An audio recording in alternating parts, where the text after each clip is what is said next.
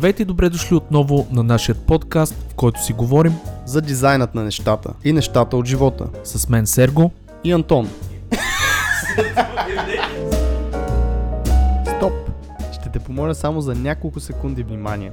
Ако намираш подкастът ни за полезен и интересен, искам да ти разкажа за три начина, които можеш много да ни помогнеш. Първият е да станеш съучастник, като ни подкрепиш в Patreon с една малка месечна сума. Това ни помага да развиваме подкаста, да мечтаем за напред и да инвестираме в бъдещето му. А ти пък ще получиш почетно място на сайта ни, достъп до затворената група в Facebook и месечни срещи с останалите. За повече информация как да станете наш съучастник, потърсете линка в описанието на епизода. Може да ни подкрепиш и като разкажеш на свои познати и приятели за подкаста. А също така лайкове, шерове и отзиви в подкаст платформите биха изпратили подкаста на едно ново ниво в играта. Окей, стига съм досаждал. Това е от мен. Благодаря много и приятно слушане.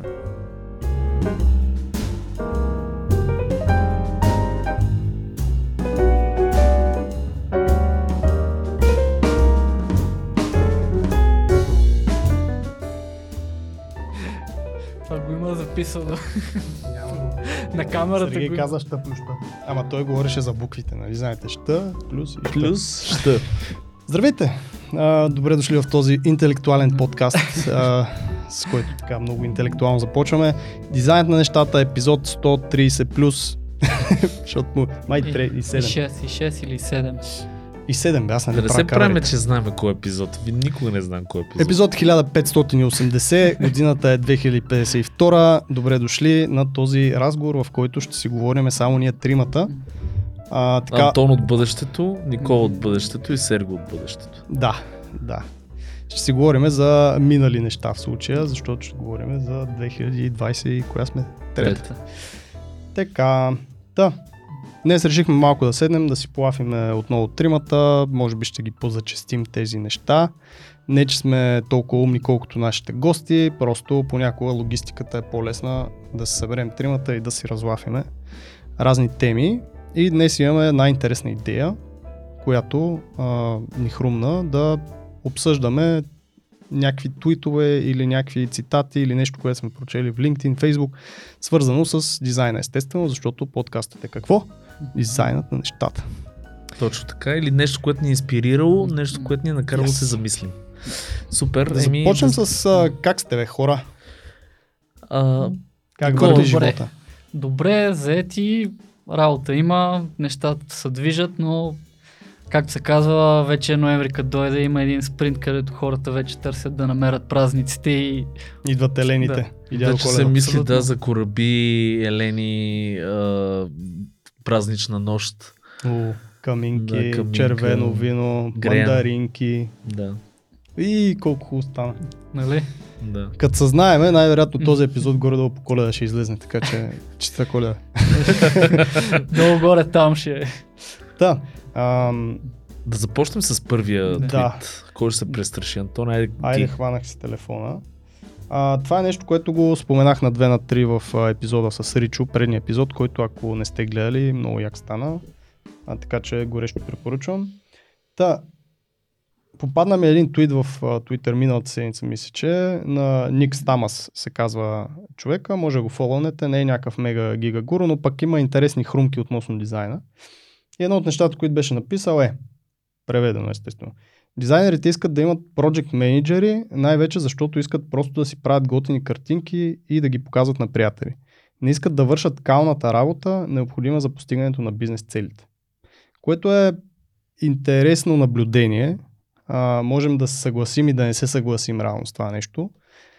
М- за мен до някъде е така. Аз и миналия епизод много говорихме за това наистина какъв е дизайнера в един стартъп и какъв е дизайнера в корпорация. В корпорациите наистина има project менеджери. Там нещата са доста по-структурирани, доста по-ясни. Нямаме хъмън и да се чудим какво точно да правим днес или сега. Винаги има към кого се обърнем.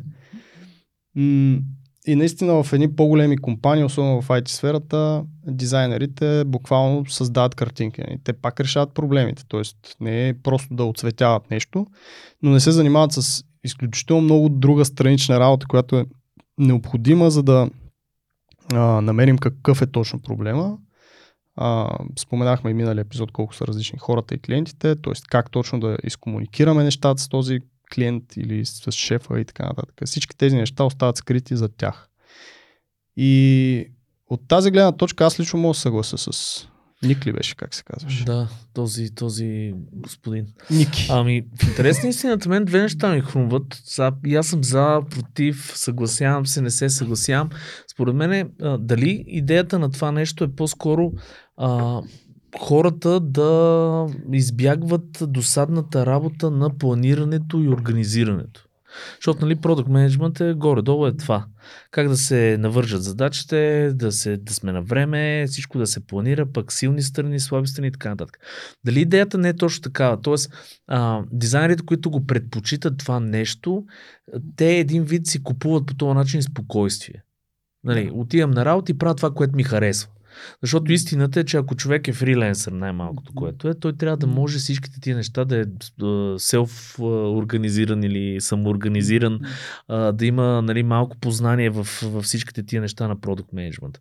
Така че тук се съгласявам от гледна точка на креативното аз, защото креативното аз казва да, аз трябва да не се занимавам с глупости, трябва да съм супер времето да си го деля на най-сладкото нещо, което най-ме кефи, това е креативността. В същото време бизнес аз казва, нали, окей, не се съгласявам с това, защото пък ако ти си неорганизиран, би трябвало да ти пречи и в креативната част. Тоест, да. би трябвало да ти пречи в това да си свършиш работата, защото си хаотичен като мислене, няма да можеш да си структурираш, примерно, задачите, защото ние знаем, говорили сме много, че дизайна като цяло преди всичко е някакъв планинг. И то плани, дори креативният дизайн, креативната част е планиране на това ти да си структурираш какво искаш да излезеш върху там камваса, белия лист, няма значение. Нали? Тоест, това е моето мнение, някакво си, но, нали, пак е двуполюсно, а, според мен си зависи много от характера на човек. Mm. Ами, аз го виждам точно по този начин. Хората, които се насочат естествено към а, фриленс, а, те трябва да имат а, малко или много способността и желанието тези неща, които го правят менеджери, директори в компании, да могат да ги разберат, да хванат малко тази част от намирането на работа, от организирането, нали, начина на предаване, deliverables, какво трябва да се случи. А през Другата, другото нещо е точно личните качества и кой на къде клони. Защото има хора, които не искат да го пипат това и тях, както каза, ти са много по... Искам сигурността, спокойствието, да знам линейно си вървя, само креативно си правя нещата и оттам нататък а, нали, менеджера ще ми даде следваща задача, ще участвам в, примерно, друг продукт, в изграждането на нещо друго, но аз не го мисля това. То си идва, нали, знам, че доеди коя си дата работим по този продукт, после го пъшваме, после следва следващото нещо. И това им дава много спокойствие. Защото като човек, който е бил и от двете страни, има много голямо спокойствие ти да си да знаеш, че някой ти дава един списък и нищо, нищо не трябва да мислиш. Ти просто трябва да го направиш. Нищо не трябва да мислиш. Да, това точно е. това е, Тоест, че... А, тук не, се, не е ли мързеливо това? Не сме ли се оленивили по този начин? И, и да, и не. Ами зависи. Той, да, тук какво означава то мързела като цяло е, за мен е нещо, което някой път е позитивно, защото мързела те кара, нали, говорили сме много да оптимизираш, мързела те кара да, точно обратното да помислиш как да си спестиш а, нали, работа и лейбър и изобщо да седиш там денонощно на компютъра. Обаче в случая а, според мен спокойствие, не мързал е думата, която трябва да, да, да търсиме, защото има хора, които ги изнервя факта, че трябва да планират. Има хора, които да. Да, факт, но а... то... Гледай сега, най-малкото като слушаш един project менеджер. Повечето project менеджери не са дизайнери. Така е. Тоест, да. ти слагаш някой между теб и клиента, клиента има някакъв бизнес казус, има бизнес нужда, а, ти си от едната страна, клиента от другата страна, по средата има човек, който не е дизайнер и не е минал през а, правенето на продукти по този начин, по който ти си минал, примерно, или не, не, не върши работа по този начин, по който ти я върши. А, самия факт, а, че е така, има някакъв, някакво червено флагче, да. което се показва, защото ти хубаво ще, си, ще си вършиш креативната работа. Обаче тази креативна работа може да не отговаря на точно това, което на клиента му трябва. Защото Project Manager не е дизайнер. И ти си получаваш задачките, наистина имаш си, това трябва да свършиш тази седмица едно нещо и наистина калната работа да се докопаш до клиента, да комуникираш с него, да му покажеш 6 варианта, да му покажеш посока, да му покажеш 10 сайта, които това ли искаш, онова ли искаш, те са направили примерно 3D визуализация, това значи, че нашия ни трябва 3D човек, искаш ли аз да го намеря, или вие ще си саплайнете, той ще ни помага, аз ще правя мокъпите, той ще слага mm-hmm. някакви скици. И тук става едно е такова, и реално тогава наистина се създава този продукт, докато другата альтернатива е аз ще си направя сайта както аз си знам, а, ще си сложа иллюстрациите, които аз знам как да правя или ще си отворя в FreePic или някъде другаде, защото и от тази гледна точка много сме се разглезили. Така, е. Казвам го включително и аз, нали? не искам, никой не обиждам, защото аз съм същия. В смисъл, аз съм толкова ленив и толкова разглезен, колкото всички дизайнери в момента, но като го погледнеш отстрани, наистина е така. Тоест, ако преди време ние трябваше да си създаваме някакви икони, иллюстрации, неща или поне си ползвахме наши заготовки. В момента голяма част от процеса, поне при мен е Envato, FreePic, префасониране, махане на елементи, добавяне на елементи, рекаларинг, бам. То ако да. тръгнем по тая, на, то наклон, то все повече ще се омързливиме с да. всичките AI тулове в Няма начин. неща. Естествено Но, е. Аз друго искам да кажа. Значи смисъл, а, тук трябва, според мен, да, да помислим и от същността на човек, защото има хора, ти го мислиш от гледна точка на, на това, което си ти. Тоест, да, ти си факт, самоорганизиран, ти си човека, който е нали, фриленсър, който има и бизнес умения, който знае как да комуникира с клиент, минал го е това нещо. Истината е, че не всички хора са такива. А, има хора, и аз даже имам и хора в екипа си, които са много интровертни. Те вари ги, те не могат да, да комуникират по начин, на който друг, примерно, добър комуникатор би могъл. И тези хора, те се фокусират върху това, което могат да са по-добри или върху самата работа. Нали, и, и според мен това е много важно, защото не всички хора са еднакви. А, има хора, които не, не ги е срам да говорят с примус с клиента си или пък притесняват се или примерно блокират, да кажем, в кол с англичанин, примерно, или някой англоговорящ и, и той блокира заради езикова граница, заради това, че не, не му се говори, не може да говори и така нататък. Ами, аз имам тук две неща, които искам да добавя. Първо, начина по който е зададен въпрос има една скрита подводница. Има много менеджери, както казваш ти, Антоне, че не са много наясно какво представлява някой път дизайнерската работа и как ще решат този проблем или тази задача, която клиентът е дал.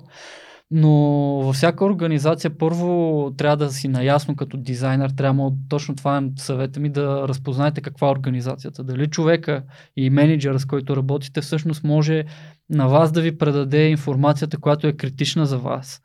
И тук е точно този конфликт, защото ако този човек е кадърен, на практика ние не сме мързеливи, защото той е свършил тази работа. А че ако той не е, ако той не е кадърен в това отношение и не може да я свърши тази работа и разчита на клиента, защото има някои клиенти, които го вършат много добре. Подават го така, че дизайнера да разбере, имаш гайд, имаш точно неща, казват ти са, имаш референции по страници, кое как го искат, защо го искат и е много такъв въпроса, много е важно и в каква организация си. Лично съм го имал този проблем а, с правенето на видео, където искаха нещо да се визуализира, където бяха едни списъци за награди за вина. Искаха да покажат а, 16 а, ресторанта, които имат най-добрите листи на даден тип вино в един екран за 6 секунди. Викам, няма че го прочитате. Никой, никой не може да го, не може да го чуе. Накрая на рекламите за лекарства. Все едно адвоката пише, това трябва да присъства и го вкарваш във видеото. Но а, проблема беше следния, че с тази менеджерка за първи път работех и тя не успя да ме разбере. Е, най-лесно беше да, да взема за два часа да й направя нещата така, да ги видя как не, това е нелепо. Не можеш, нали, а, има много такива тънки моменти, където почваш да се учиш в а, процеса на работа и спецификите на собствената ти среда. Защото в някои фирми имаш невероятни менеджери, които ще ти кажат, виж сега, или ще каже, аз не знам, но иди при този човек, който е в дизайн екипа, който го е правил това нещо, да ти даде някакви поинтери, където ще ти каже кое е важно в този случай, с тези задачи и тези изисквания. Така че много... Тогава Project Manager е ленив. Ами да. А между Ходи, другото, ходи там, ще се разберете с него. има, има много такива примери за мен е 50-50, защото има и други момент, че ако почнеш да влизаш много пряка борба, кое как трябва да бъде с project менеджера ти, ти не си в някоя фирма, не ти е това работата ти да диктуваш. Нали? Ти можеш да дадеш препоръка, нали? тук са много важно това тези софт умения, за да можеш ти да го кажеш без да е обидно и без да е агресивно и в момента в който видят, че има нещо такова, сами да отидат при това, което ти си предложил като решение. Факт, че хората са различни. Аз нямам абсолютно нищо друго на предвид. Нали. Всеки си има силни страни, слаби страни. Ти казваш, че имаш хора в екипа, които просто са по-добри в това да си седнат и да си вършат работа. Тук е хубаво да разграничим и различните дизайни. Част от хората ти в екипа са рисувачи, те рисуват интерфейс, т.е. на тях много време им отнема да рисуват. В смисъл, те са вече решене казуса, какво трябва да бъде, къде трябва да бъде на wireframe, предполагам, примерно, и да трябва да изцъкват някакви работи. Това е окей. Okay. но каква, в каквато и организация да си, в каквито и компании да си, Просто ако погледнем от страна на дизайнера, а не от страна на организацията, има ли project manager, няма ли project менеджери, Факт е, че ставаме все по-разглезени и по-разглезени. Да. Факт е, че идва AI, което ще ни улениви още повече, ще ни омързеливи Мен още повече. Това по-ме притеснява. И всъщност начинът това да се избегне е точно да се научат другите неща. Тоест да се научиш да комуникираш, а, да се научиш на soft skills, на hard skills, как да презентираш, а, как да показваш своите идеи, как да показваш, а, ако клиента е прав или не е прав, как да го направиш, а не клиента иска това, ти не си окей, okay, не си съгласен, ама ще го направиш. Факт, един вариант е да го направиш, другия вариант е да му покажеш двете гледни точки, т.е. ти какво да. направи с а, мацката с 16, 16 ресторанта в 6 секунди. Направих и тази част от видеото да го види, защото в два мейла не успях да я обясня защо това може би не е много добра идея. Да, Винаги или... нагледно е много, ние сме визуални хора. Като представиш на някоя картинка, много Именно. по-добре си обрисуваш идеята, отколкото ако тръгнеш да му пишеш или да му обясняваш какво е. В случая ти си успял да го направиш, предполагам, набързо, на, по-скоро на скица или по някакъв начин просто да види, че не става. А, но вариантът е да се намери подобно видео, вариант е да вземеш нещо и да го от, примерно, 16, някаква реклама на 16 такива или 20 такива ресторанта, обаче да таймлапснеш да в 6 секунди просто да покажеш как би изглеждало това нещо. Тоест има различни начини, които ти трябва по някакъв начин да достигнеш. Дали ще е до Project Manager в случая, защото и това нали, ти казваш, че трябва от време на време не трябва да спориш с Project Manager, защото не ти е това работата. Но пак начина на комуникация с този човек е приемаш го като клиент, когато не е вярно. Обаче много хора не го приемат като клиент, а просто си действат. Идват и задачката, бам, бам, бам, правиш това, което знаеш и всъщност това те умързеливия. И... Това съм го виждал с хора, които, така да го кажа, имат много конкретен стил, дава им се конкретна задача и те просто смятат, че тази задача трябва да се реши в този стил, без значение дали е много подходящ с това, което клиента има като визия и накрая почват да нервничат, като им кажат, че трябва да го сменят, защото а, нали, ама мен това ми е по-хубаво и почват да спорят защо е по-хубаво, а не, не виждат, че всъщност нуждата е друга. Нали? Да. А, Тоест, ето, примерно, това е калната работа да обясниш и да има, да влезеш в аргумент, да влезеш в конфронтация, било то с Project Manager или а, с клиента и понякога и с клиента е конфронтация. Тоест, да. той иска нещо, ти трябва да му обясниш по някакъв начин, че това нещо окей, обаче може би така ще е по-добре. Вадиш му референции, показваш му. А, аз в момента имам такъв казус, след като запишем подкаста, трябва да хода да направя 2-3 слайда презентация на 3-4 варианта от други сайтове, как са го решили това нещо. А, и, съ... да продадеш идеята И съответно, и то даже не е идеята, в случая казуса е следния. Искат а, по-модерен сайт и ми дават за пример на Ethereum сайта, който mm-hmm. конкретно иллюстрациите ми ги дават като пример за по-модерно нещо. Тоест, че са ги хендълнали това нещо по този начин, а те са едни подсветнички, те са къстъм mm. иллюстрации. Няма как да намериш в FreePic, в Envato и дори да ги кастомизираш и да ги отцветяваш и така нататък. Те са къстъм, имат си хенд драсканици, неща, които... Някой трябва да пипне. Някой да. трябва да го нарисува буквално. В смисъл от скица, през варианти, през иллюстрация, yes. през финализиране. И аз сега трябва да седна, да намеря и други примери, които, примерно 3D-то е модерно, а, еди какво си е модерно, и съответно я сложа някакъв прайс так. Тоест да му обясня, че това, което е като Ethereum, те имат много ресурси. Това ще трябва иллюстратор, реално, Той ще струва който ще струва хикс или там някакъв рендж. Това е 3D, примерно, което също ще изглежда модерен сайт, обаче трябва 3D визуализация. Това е нещо, примерно, което може да използваме от FreePic, да го на- нахвърлям, разхвърлям като вариант, като иллюстрации, дали са окей, по този начин те ще спестат един иллюстратор. Ето тук идва продукт менеджмент уменията ти. Защото Ми- ти си дизайнер, но тук вече ти планираш проекта, оценяваш проекта и даваш на клиента съответно. Е, нали, дам пример за, за тия, които ни слушат, нали, че колко е важно да имаш тези умения. Не може да си само дизайнер. Да. Нали, хуб... В днешно време, за съжаление, не може да си само рисувача или само... Тоест, то може, но те лимитира под много форми. Аз друго, примерно, бих завъртял нещата. Къде има място, такъв въпрос, къде има място за едните и къде има място за другите? И има ли място? Защото не винаги бих казал, че е лейзенес, т.е. нали, възводим мързеливяне, а, ленивост, а, а, ленивост, а някой път е и бягане от отговорност. Да. Защо искаш да имаш продукт менеджер? Защото ти не искаш да се занимаваш, т.е. ти не искаш да си отговорен за това как с комуникацията с клиента. Ти не искаш да после да шефа ти да ти се скара защо си казал грешното нещо на клиента или пък примерно сте взели грешно решение. Ти искаш някой друг да вземе решението вместо тебе и ти просто да го нарисуваш и да кажеш аз съм си свършил добре работата. Това също го има. Не, е- не, е- ти може да не си нали, ленив, а може просто да не искаш да поемеш отговорност, защото има огромна част от хора, които не искат да поемат отговорност. Но къде, и, според мен има место и за едните, и за другите. И за хора, които тотално искат да имат продукт менеджери, да не си цапат ръцете в кълта, и хора, които, което аз съм за втория вариант, защото и аз съм самия такъв като вас двамата, хора, които искат да имат и бизнес умения, и продукт менеджмент skills и така нататък. Ми, аз първо ще кажа, че тия първите хора не са за UX.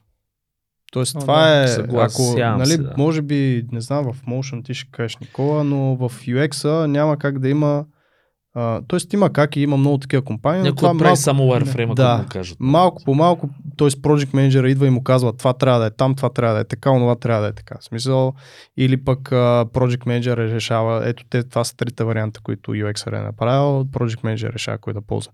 Защото в случая в много организации е така. И това е яко, защото ти наистина прехвърляш отговорността на Project Manager. Той е избрал този wireframe. Да. Аз съм си свършил, показал съм от трите варианта. Наместил съм го супер, е, Да, всичко ли е Pixel подредено? Да. Perfect е една седмица го бутах да е Pixel Perfect. график е да, и UX-арите, нали, много добре знаеш, било то в, в твоята сфера или в веб или в каквато и да е дигитална среда, UX-ар е човек, който трябва да а, решава проблем. И най-често това са бизнес проблеми или проблеми на потребители. Това няма как да го решиш с а, идва ти задачката. Тоест има как да промениш, примерно, иконката. Промени иконката. А, за такива крайни инстанции, да, винаги ще има място. Аз нищо лошо не казвам. За мен това също беше една много добра а, един такъв хубав период, когато бях в подобна компания, защото спокойствието е голямо. Въпросът е дългосрочно и дълги години, когато идва и AI и някакви други работи, просто за да не останеме назад или да не ни изяде то AI, какво трябва да направим? Трябва да излезнем пред него, а пред него значи да добавим Мислим. различни, да, скилове, някакъв скил стак, който да е точно това. Защото ако един project manager чатка от UI, UX може би и дизайн, защото има и такива, които горе-долу разбират каква е дизайн Аз даже мога да кажа, че нашите продукт менеджери са най-добрите UI и Е, UX хора. Супер. Защото ние така са си структурирали фирмата, но Ето, всички тези хора реално взимат един AI след една година и тези, които са на крайна инстанция им казват чао, защото той знае как да работи. и което се какво трябва да случва в момента в гейм индустрията, лейофите са точно това. Изчистване, според мен, от хората, които са labor workers. Или това са хората, които буквално не искат да правят нищо друго, освен да си а, рендват картинката или да си. И, и, и, и, и остават всъщност мислещите хора. М. И, и това според мен много добре го каза. Това е разликата. Разликата е, че в една, примерно, бизнес структура, каквато и да е, фирма, фирмичка, корпорация, нали, някакъв гигант, насякъде се ценят хората, които мислят и хората, които се опитват да донесат някаква стойност, допълнителна стойност. Естествено, че ако имаш още 2-3 скила отгоре, те ще предпочитат да те остават на работа, отколкото ако просто правиш много добре а, рендваш стъкло. Нали? В смисъл. Защото идва нещо, което буквално вече не трябва да го рендваш това стъкло. Тъй, че, тъй, че а, много добре го каза. А, според мен хората трябва да се замислят, когато казваш, нали, окей, аз искам да съм на, на това положение, където да не, да не нямам отговорности, да си седа на бюрото, примерно, да си ми свършва работното време, да си нарисувам точно това и да си тръгна.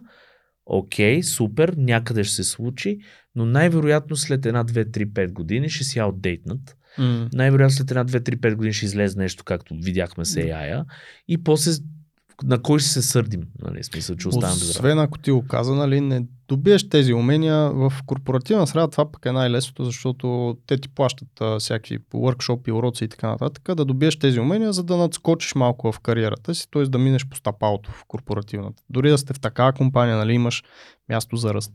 В Motion в Motion е, е много интересна ситуацията, защото там е всеки, който се занимава с Motion, малко поне контактите около мен, всеки малко бута към фриленс и към тези допълнителни умения.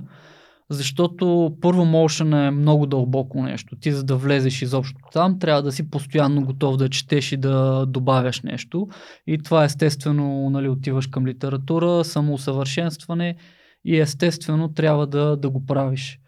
И истината е, че там няма начин, според мен, да се случат много големи проекти, ако ти нямаш някакви такива умения. Защото при тебе ти идват хора и ти искат някакви неща и ти казват, нали, и менеджерите, това ще е така, това ще е така. Твоята работа до голяма степен винаги ще да кажеш, виж сега това, ти си го представяш по този начин, обаче след това следват още тези три проблема, което ще отвори още времевата рамка, нали, съответно бюджети. Има много голяма стойност, защото ако ти си само дизайнер, ако кажеш аз съм, мога да работя примерно с After Effects и Cinema 4D, ти си изключително ограничен като стойност за една компания, колкото и добър да си. Защото в този момент ти не мога да им решиш проблема. Давам пример, който ми се случи началото на тази година. Дойде човек, с който работим много често и каза, имам фармацевтичен клиент, имат събитие и имат проблем на събитието, че хората, които са на събитието, не слушат какво се казва. Искаме да пуснем игра анкета. Искаха да се направи за 64 човека онлайн игра Real Time, да могат да влезнат през таблетите си. И тук моята стойност къде е? Защото аз седя и казвам и слушам нали, игра, мултиплеер, нали, Real Time, това са ни много, много стабилни пари. Обаче казвам, виж сега, аз съм работил с всички фармацевтични компании и знам какво е ти не мога една флашка да им закараш. На какво ще инсталира тази игра? Това не мога да го решим. После не мога да решим това. Мисля, той има 3, 4, 5 проблема. Как вижте какво? Дайте им направим една онлайн анкета в едно сайтче и да приключим, ако това ще. Нали? Това ще ма, десетки пъти по-ефтино и ще реши грациозно проблема. Просто шефа там на, някакво, на някакъв отдел в компанията бил решил, ще е много готино, ако е игра. 3D да, интер, интеракция да има, вика, знаеш колко готино ще е. И някъде в някаква конферентна зала е бил такъв, айде, правиме го, добре, това е, Цяло, давай нататък. Цяло, цялото заключение от това нещо какво е? Вие не правите дизайн. Дизайн е нещо, което правите просто в момента. Вие раз, разграждате, а, надграждате уменията си така, че вие решавате проблеми посредством дизайн. Това е истината. Няма. Не, не трябва да се концентрираме върху пиксели, върху конкретните неща, които в момента ни кефят. Защото мен са кефили ни анимации, след една година ще са други, следващата година са съвсем трети. И накрая ще стане реал-тайм графика или каквото е нужно да реши даден проблем на човек, който има нужда от този проблем. Той не търси дизайн, той търси а, решение на проблема, в случая чрез дизайн. И тогава, каквото и да дойде, ти си имаш нещо в джоба, което да изкараш да кажеш, аз имам стойност дори при AI, нищо, че и той вече рисува по-добре от мен или прави другите неща по-добре от мен. Това е важното нещо в случая. Това, което каза за а, не, там не се фокусираш върху пиксели или нещо, какво каза. Реално мисля, че и тримата сме били в тази ситуация, в която агонизираш за някакви пиксели и седиш да. и кретиш. О, това е един, моят твит. Един ден, два ден. Така ли? Да. Супер. Ето сега. А, добре, дай само, минаваме само един-два съвета просто в тази посока. Ако е, има дизайнери, които не са свикнали да презентират или да се обажат или да коментират или да казват някакви свои идеи и така нататък. Започнете просто с някакъв е, Просто започнете да показвате варианти и да се аргументирате за тия варианти. Яко ще, ако ги формулирате в някакви презентации или някакви слайдчета или нещо, да си го форматирате готино да изглежда. Това е някаква отправна точка в това първо да а, впечатлите някой, било то работодател или клиент, а второ наистина да комуникирате идеите си.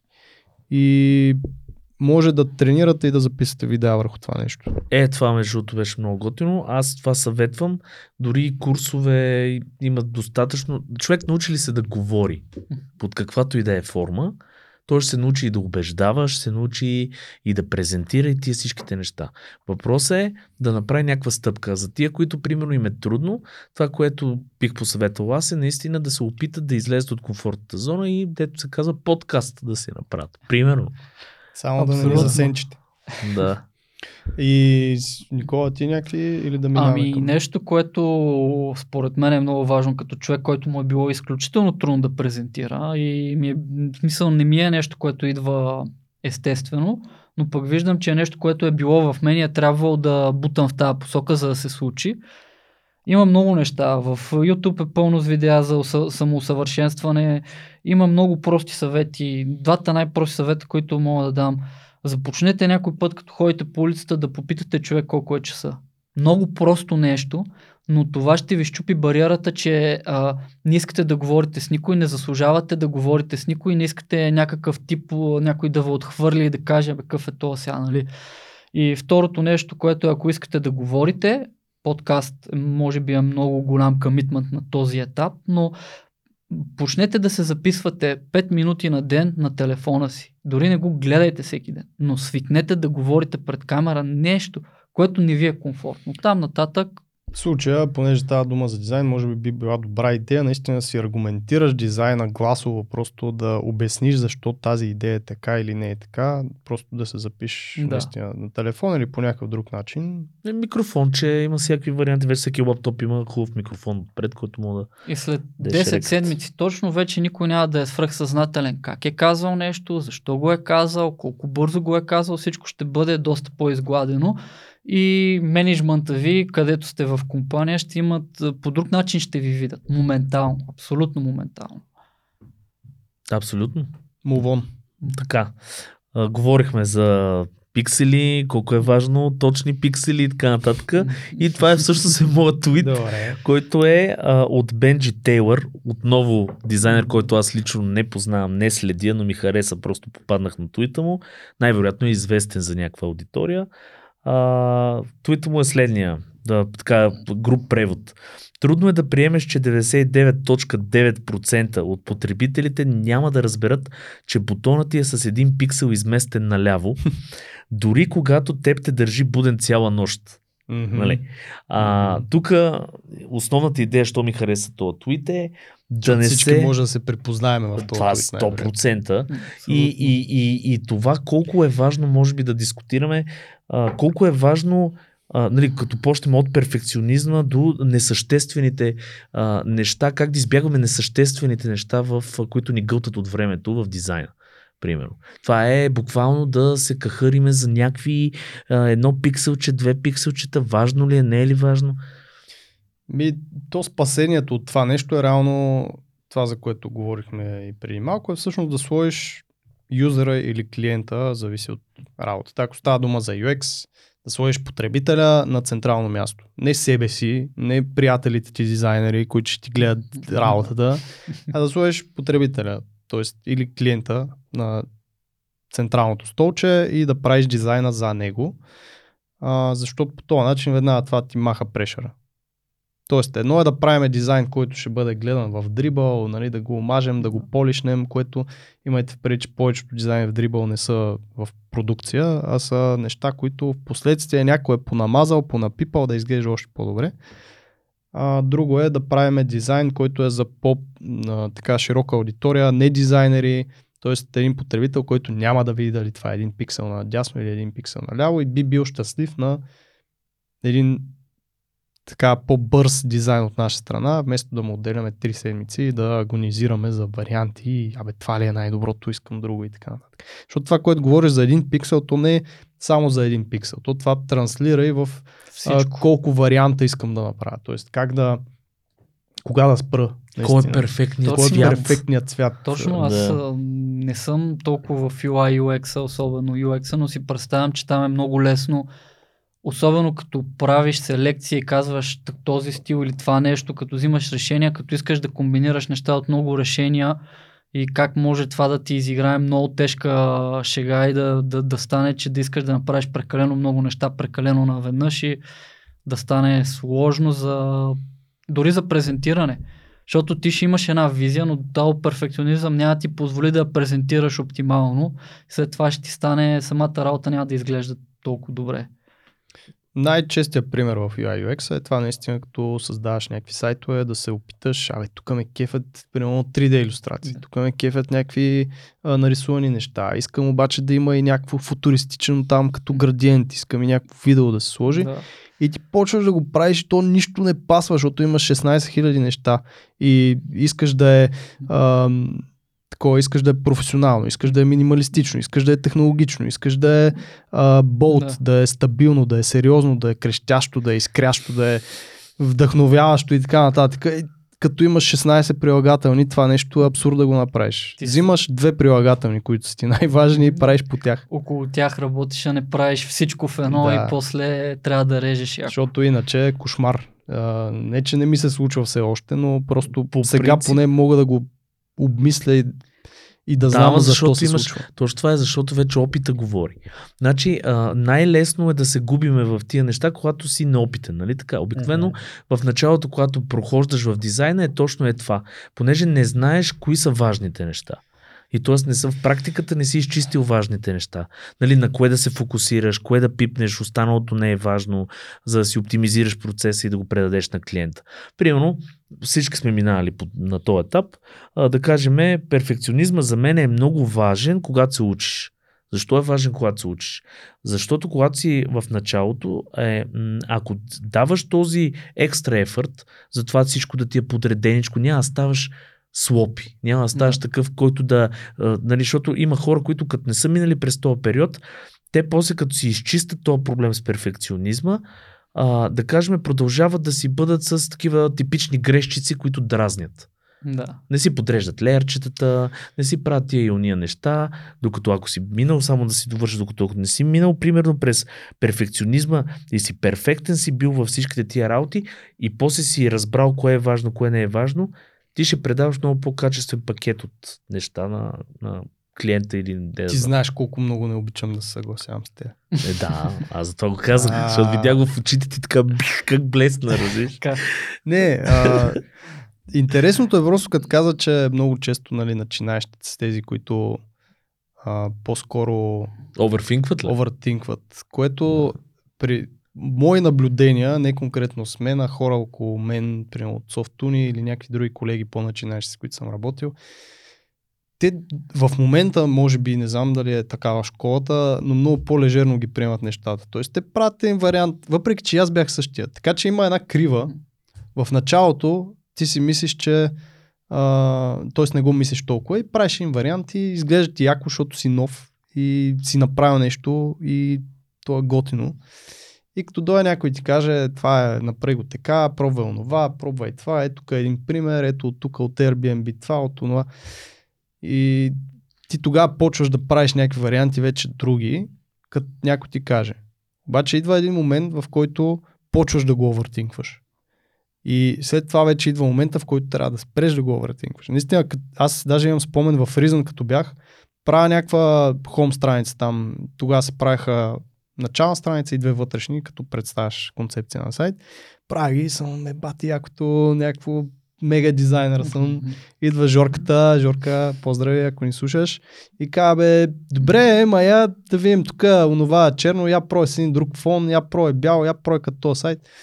Аз съм такъв, а какво искаш, бе, брат? Супер яко е. и после правя още един вариант, правя втори вариант, правя трети вариант, той ми връща постоянно и наистина четвъртия, петия са по-добри. Визал, Обаче в началото съм такъв, каквото и да направя, нали, все едно става, кефи ме. Така А. че има според мен един момент, в който се пречупват те работи. Не знам, поне при мен беше така. То има един много такъв момент, защото според мен това идва от нещо, което е положително. Когато се кефиш на това, което правиш, ти можеш да се свържеш с работата си. И аз с годините това осъзнах за себе си, че някой път, като направя нещо, което много ма кефи, избягвай да го завършваш в момента, който наистина си супер изкефен от това нещо, защото легни, следващата сутрин стани, виж го, няма го виж с тези очи, няма да е толкова силно, няма да е толкова перфектно, колкото го виждаш в момента. Емоцията няма да, Да. киква толкова. Много е яко, че може би е нещо ново, че нещо, което си мислил, че е много по-трудно, отколкото нали, като си успял да го направиш, но не се свързвай по този начин с работата си, точно за това си дизайнер, а не художник, да кажеш, просто си направил штрихата и до там, нали, така е. Това е много, много важно. И Така като, е, да. като говорим за пиксели, аз това винаги го казвам, хората трябва да имат процеси, да вярват на процеси. Просто си прекарвате нещата през процеса, който винаги оттъпквате и ако имате някакъв генерален проблем, добавяте кейса. Ако това го има, това може да се случи, нали го добавяш в процеса, където е логично. Защото ако постоянно трябва да го правиш, ето сега нали, тази година участвах в един конкурс, направих много тъпа грешка, където преди нямаше ми даде да спа. Защото имам един шейк в постпродукцията, който не е в 3D програмата, има едни 5 пиксела, които се виждат за части от секундата, където излиза от кадъра. Ма не ме интересува вече. Преди щеше това да ма...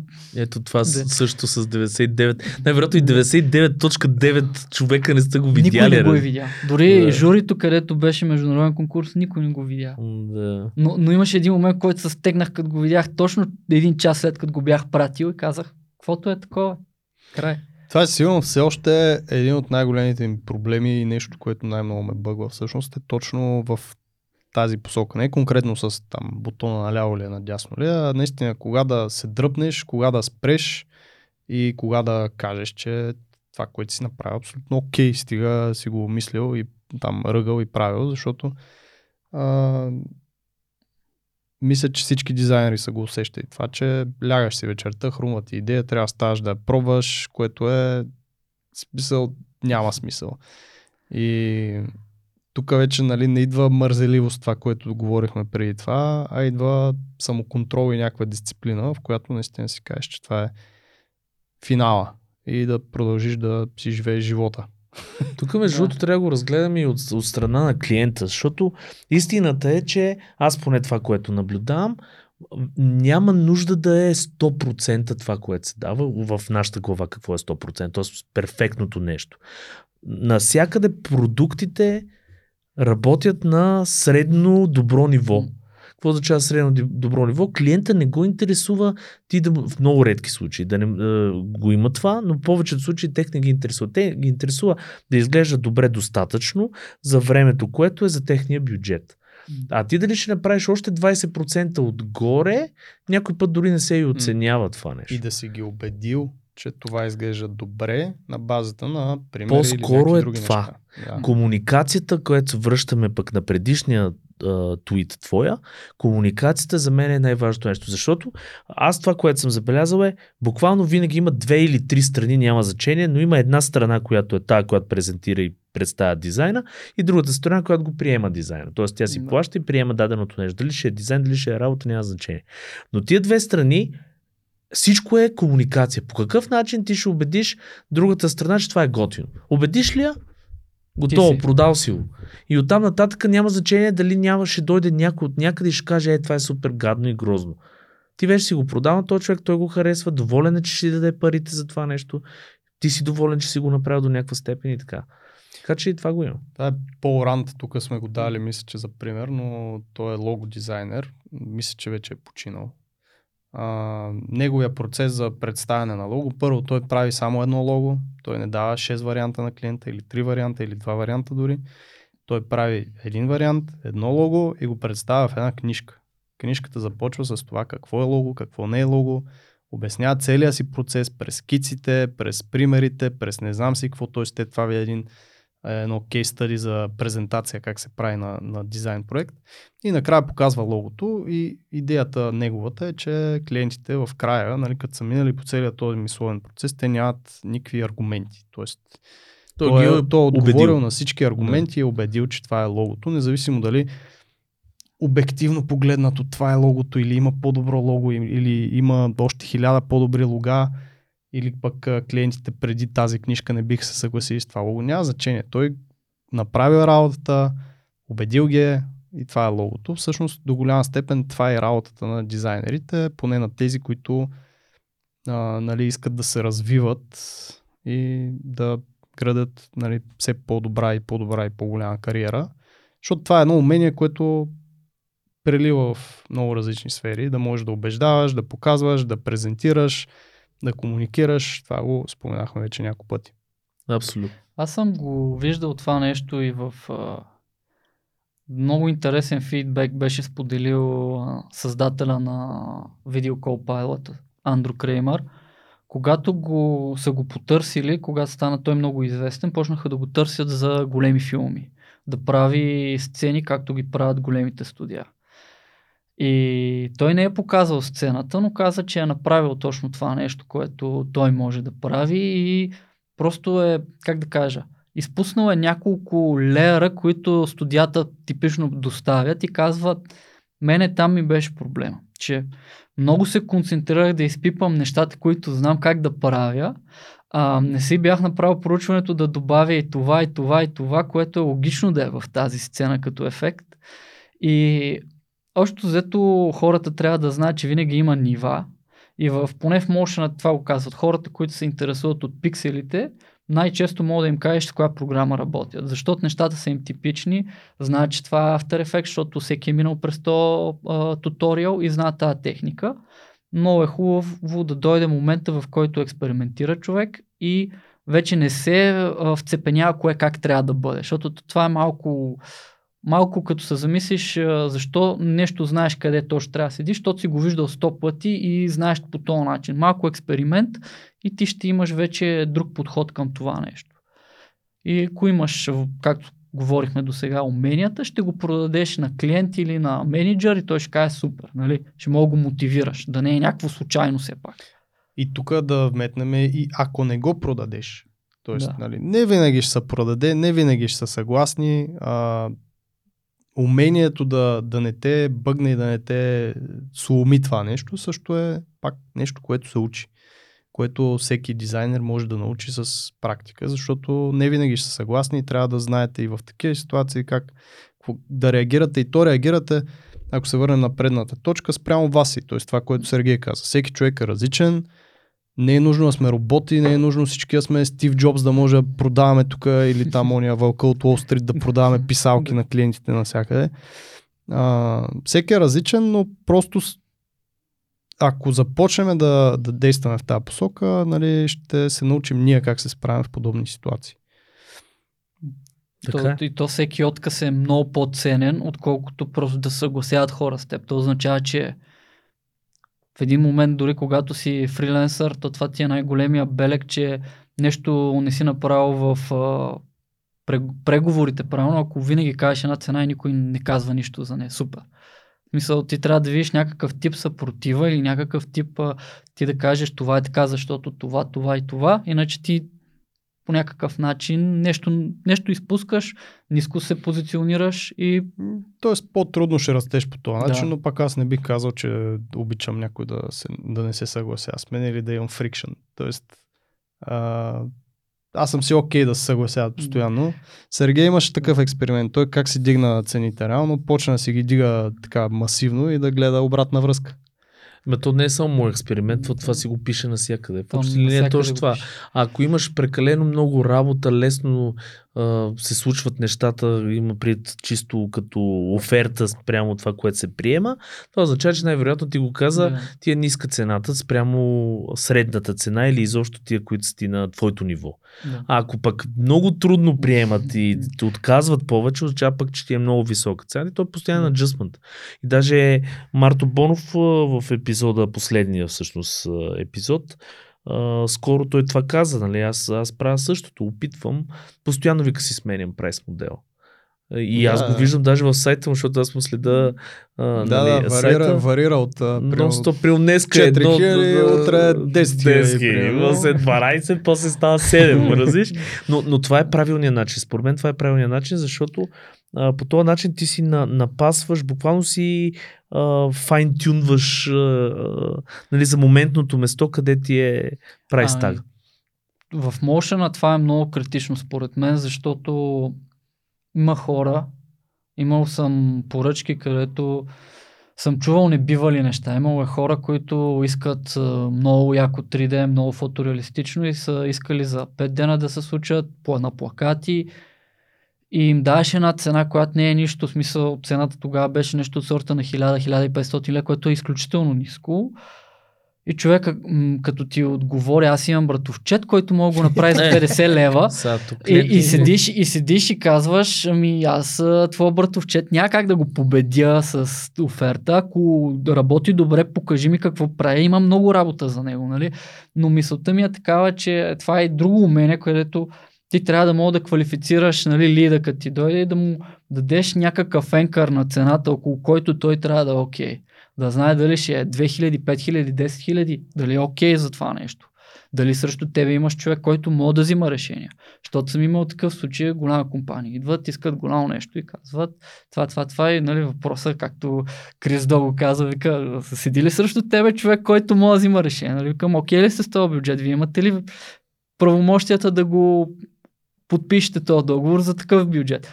Ами, нали, ще видим с шефа, ще направим среща. Викам, това веднага те настройва и знаеш точно къде си.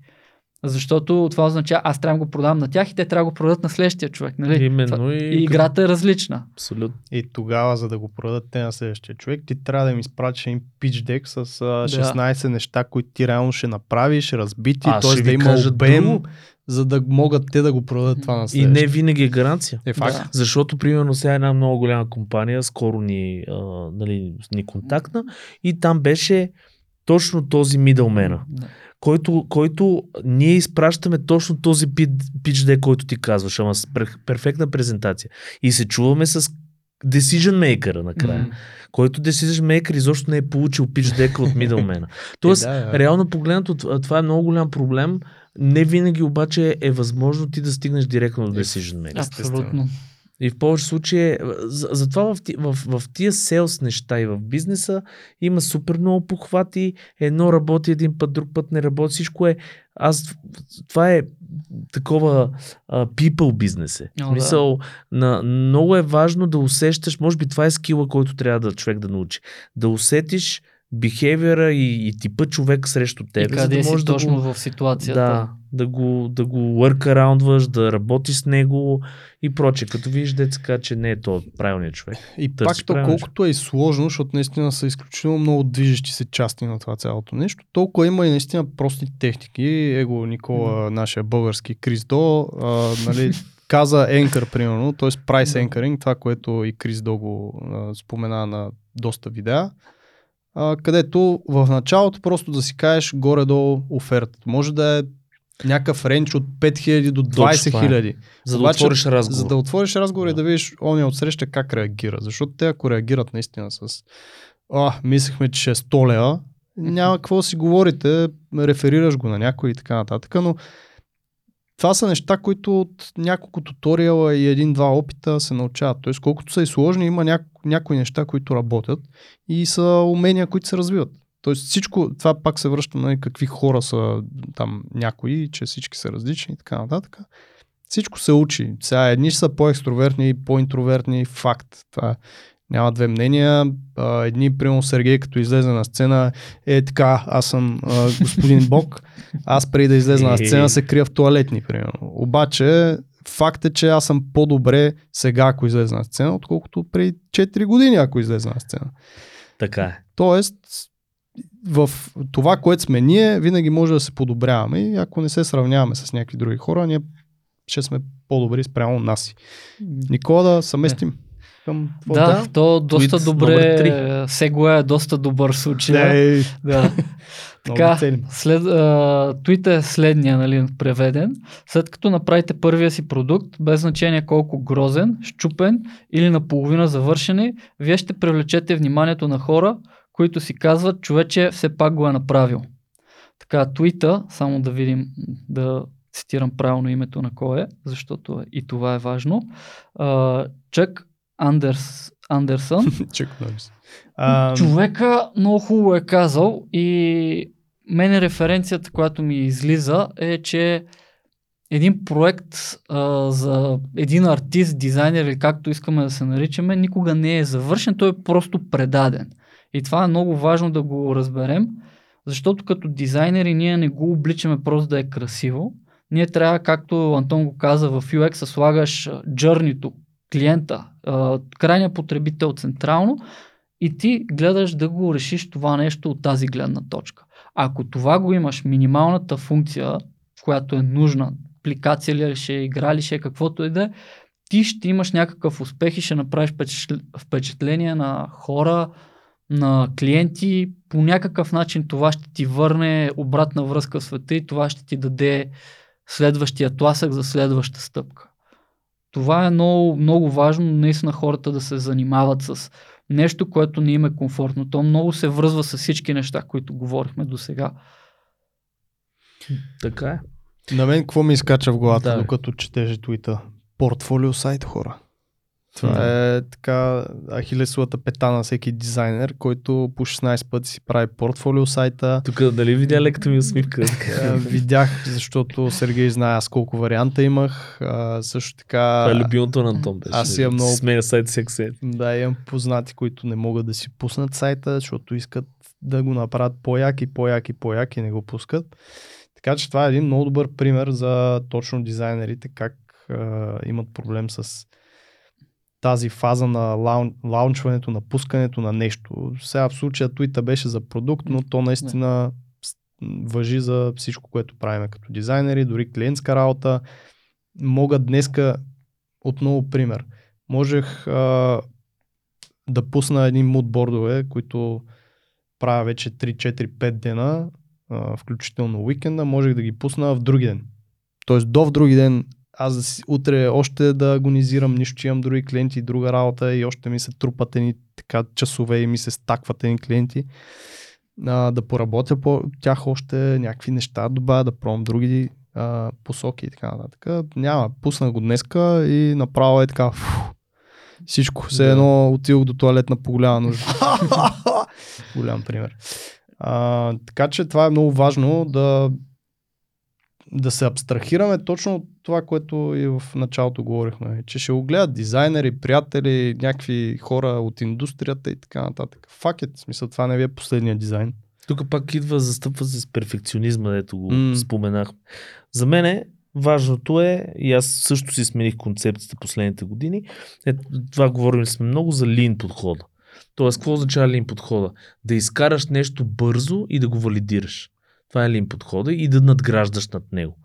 Да, и Това пак ми... Аналогията с туалетната е, по голяма Да. нужда много си прилича Не обаче. Да да изкараш нещо бързо, бързо и после да някои надграждаш. го изкарват бавно. Аз затова не мога да разбера защо тая аналогия. Има хора, са по един час там. Е, тези играят игрички, много добре Няма знаеш. значение. Въпросът е, че а, а, повече се развива човек според мен, когато валидира и когато прави малки бързи пасове на дадените неща, отколкото, примерно, да... Не мога, е, че всичко, което кажеш ми отива в тази посока. Добре. Значи аз изсекна и мисълта, аз започнах да мисля за същото нещо и защо забравих какво искам да кажа. Малки бързи пасове да минават през теб като дизайнер. И то бързо.